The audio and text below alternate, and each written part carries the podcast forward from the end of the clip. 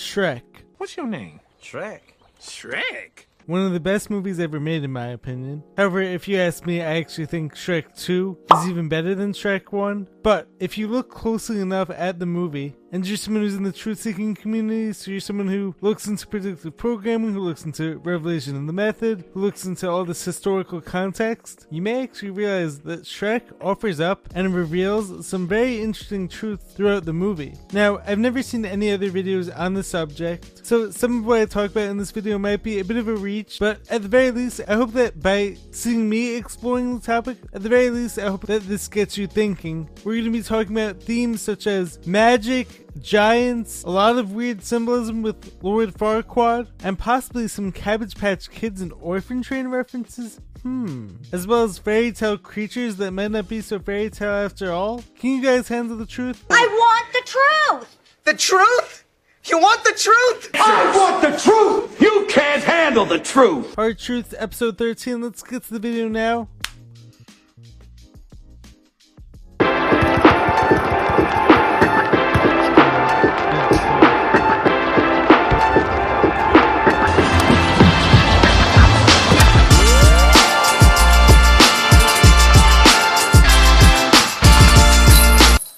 Happening guys, Jared Weiss back here with another video on the Jared and James channel. If you guys didn't know that must mean that you're not subscribed to the channel so you know what to do.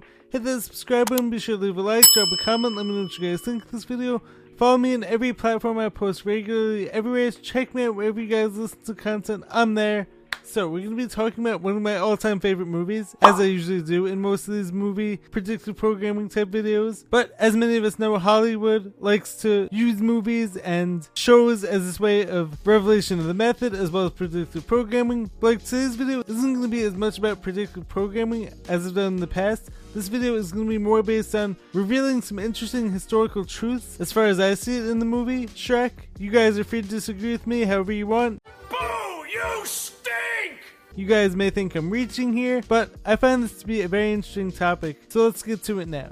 First off, there was a witch who cast a spell on Fiona. But she had an enchantment upon her of a fearful sort, which could only be broken by love's first kiss. Using some type of witchcraft magic, as we know is very dark occultist, and this spell makes Fiona an ogre by night and a beautiful princess by day. By night one way, by day another. This shall be the norm until you find true love's first kiss. When I was a little girl, a witch cast a spell on me. Now, why would Fiona's parents sacrifice their daughter to the spell? Were they in fact making a deal with the devil? Hmm, let's dive a bit further. We're gonna get back to that in a little bit, but just setting the scene for now. Next up, where Shrek lives. In this swamp, of course. What are you doing in my swamp? But if you actually look at the design of his house, could this possibly resemble one of these giant mounds where giants used to live? Or also one of these giant trees that we hear about? If you dig deep enough into the research, everything was much bigger back before so much of our history got erased. And so, could this idea of an ogre or this giant figure living under a mound could this be a reference to giants living in these places? And furthermore, Shrek even makes a reference to these giants. When the angry villagers are coming at him with their pitchforks and knives, Shrek mentions how giants are the ones who eat people and grind your bones for its brains. You'll grind your bones for its bread. yes. Well, actually, that would be a giant. Could this be referencing the fallen angels, i.e., the Nephilim, who some were known to eat people and grind them up, as RJ actually mentioned during one of our recent rabbit hole roundups when it came to this idea of Santa eating his elves possibly because this idea of fallen angels god cast them out of heaven and some of them came down to roam the earth and of course plenty of giants were known to do great things and plenty were kind amazing creatures i guess you'd call them as far as i know and as far as i've read about and i've heard about with sean hibbler and others but some of these nephilim giants were cast out of heaven for a reason because they were evil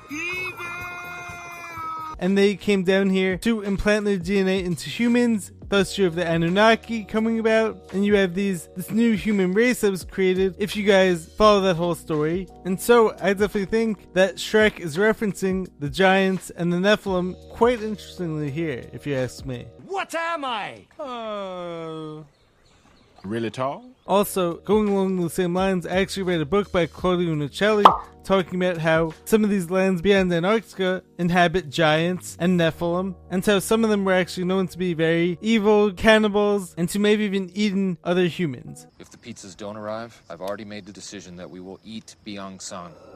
Following the same logic that I just mentioned. So, maybe this idea isn't so fairy tale after all, is it? Moving on, when you have all these fairy tale creatures being lined up in shackles and taken away, could this idea be similar to the parents being taken away from their kids to these insane asylums for not going along with the whole narrative, and then thus you have one of these past resets possibly, and then the orphan trains and the kids who followed essentially didn't have parents. I mean, this particular instance might be a bit of a stretch because these were just fairy tale creatures, but something very odd was going on there. When you have all these fairy tale creatures being lined up in shackles and taken away, I think this could be referencing this concept of the orphan trains, but how their parents were actually taken away to these insane asylums because they didn't want to go along with the narrative of the reset. And I'm going to touch on this in more depth in a little bit because I actually noticed a very striking resemblance coming up soon. But the movie definitely portrays these people as looking crazy and as sounding crazy too because they're all chanting something which is very odd.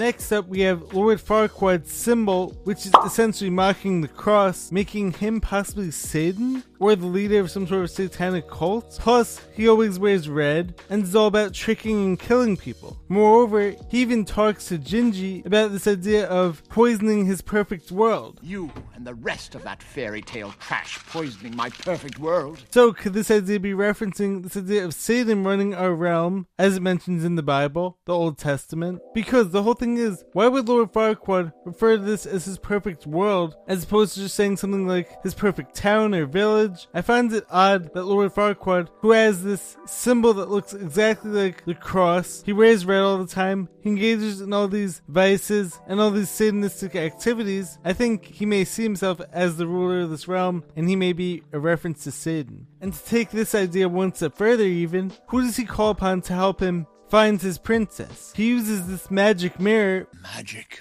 mirror.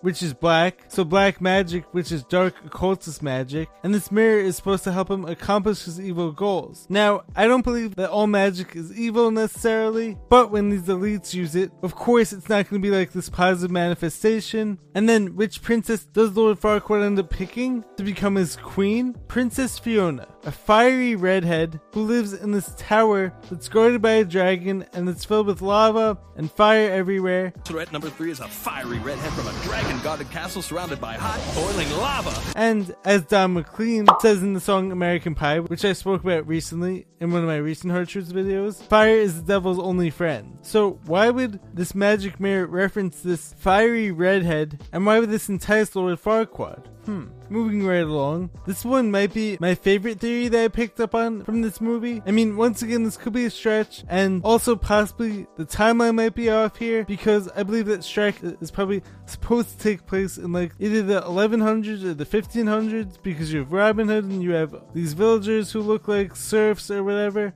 But just because the movie timeline is off doesn't mean that they're not showing these historical truths out of context. So now, this was my most interesting possibility that I came up with from this movie. You have this town of Duloc, which is an empty town. Just like the 1800s, if you look at any of these pictures where you don't see any people, throughout the whole picture, throughout these massive towns. But yet, they want to tell you that all these people built these massive structures and these incredible buildings. Then what happens? Right after Shrek says, Where is everybody? Where is everybody? Him and Donkey go up to this presentation board, which opens up, and then you see a bunch of brainwashed kids.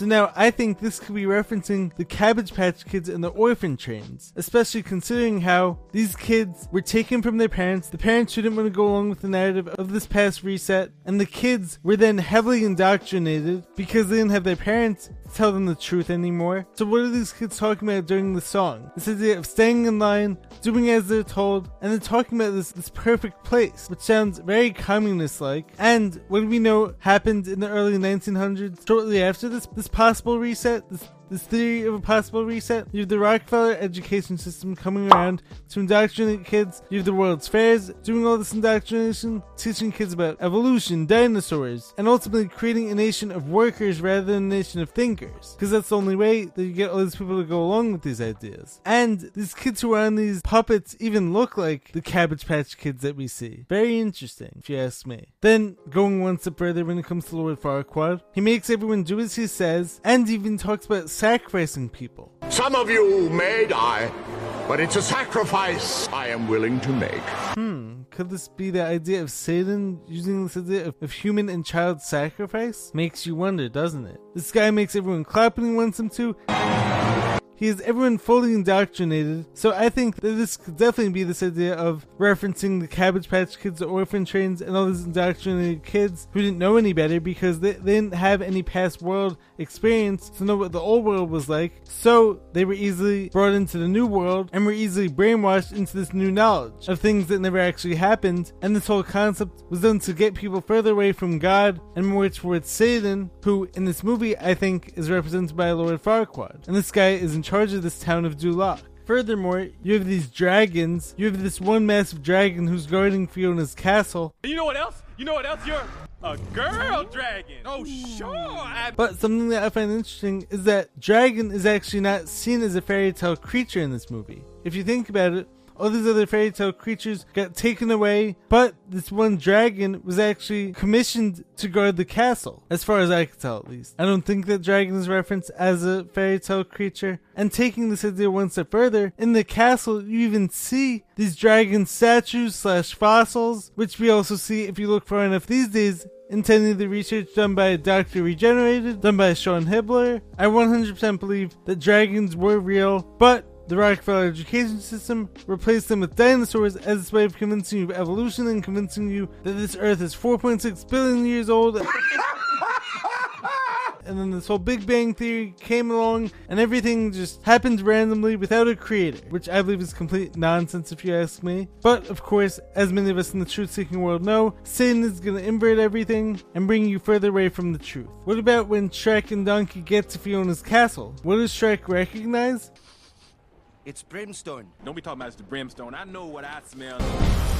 the smell of brimstone and fire, which, if you look this up, this is an idiomatic expression referring to God's wrath in the Old and New Testament, and this often appears in reference to the fate of the unfaithful. So, could this be referencing that Fiona may have been doing some dark stuff, or her family may have been, and so therefore she was being punished by being placed behind this brimstone and fire. And this idea of Fiona changing to an ogre every night and a princess during the day, could this be like making a deal with the devil once again, as I mentioned earlier on? And Shrek also essentially makes a deal with the devil, if you follow my line of reasoning when it comes to Lord Farquaad being like Satan, because to get his swamp back, he has to go on this quest to rescue Fiona from the tower Quest? I'm already on a quest. A quest to get my swamp back. All right, Ogre, I'll make you a deal. But the whole proposition doesn't doesn't actually pay off in the end, and he doesn't end up happy and satisfied because rather than following his heart, he was tricked into following the devil or Farquaad in this case. Moving right along. Next up, what about when Shrek and Donkey are sitting out by the fire at night and they're looking up at the stars? Now, Donkey is curious whether the stars could tell his future.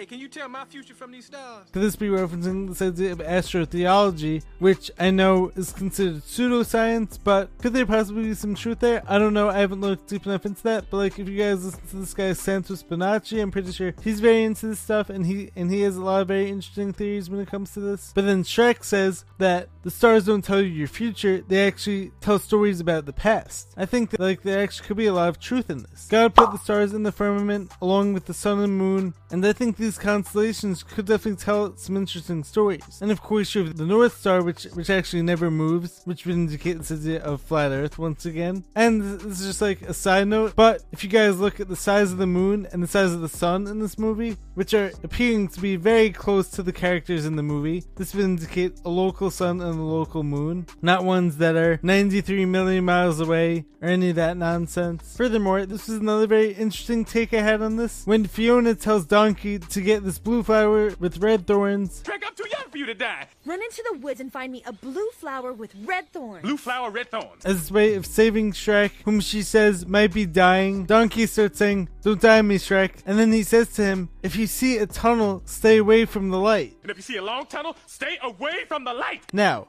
I've heard some very interesting conspiracies when it comes to this idea of when you're dying to not actually go into the light because doing that will actually end up being worse for your soul. Now, I don't know for sure, but I just wanted to present this as an interesting theory out there. And so I find it interesting that Donkey is telling Shrek to stay away from the light. So could this be him giving us some truth? Maybe. And lastly, I want to present some interesting conspiracy theories that I searched up online when it comes to this movie, Shrek. Now, one that seems to be very common was this idea that Fiona may actually be a cannibal. Now, when I first heard this theory, my initial thoughts were, I don't see it at all. It sounds pretty crazy and unhinged to me. But I saw some interesting reasoning behind this theory. First off, Fiona is locked away in this castle, guarded by a dragon with no other people in there. How does she get food? How is she able to survive? And in the castle, you actually see there's a knight's boots with bones, clearly being eaten by something. You see many other corpses in the building, in the castle. But the most fascinating evidence that I found with regards to this theory is that if you look closely, you can actually see there's a book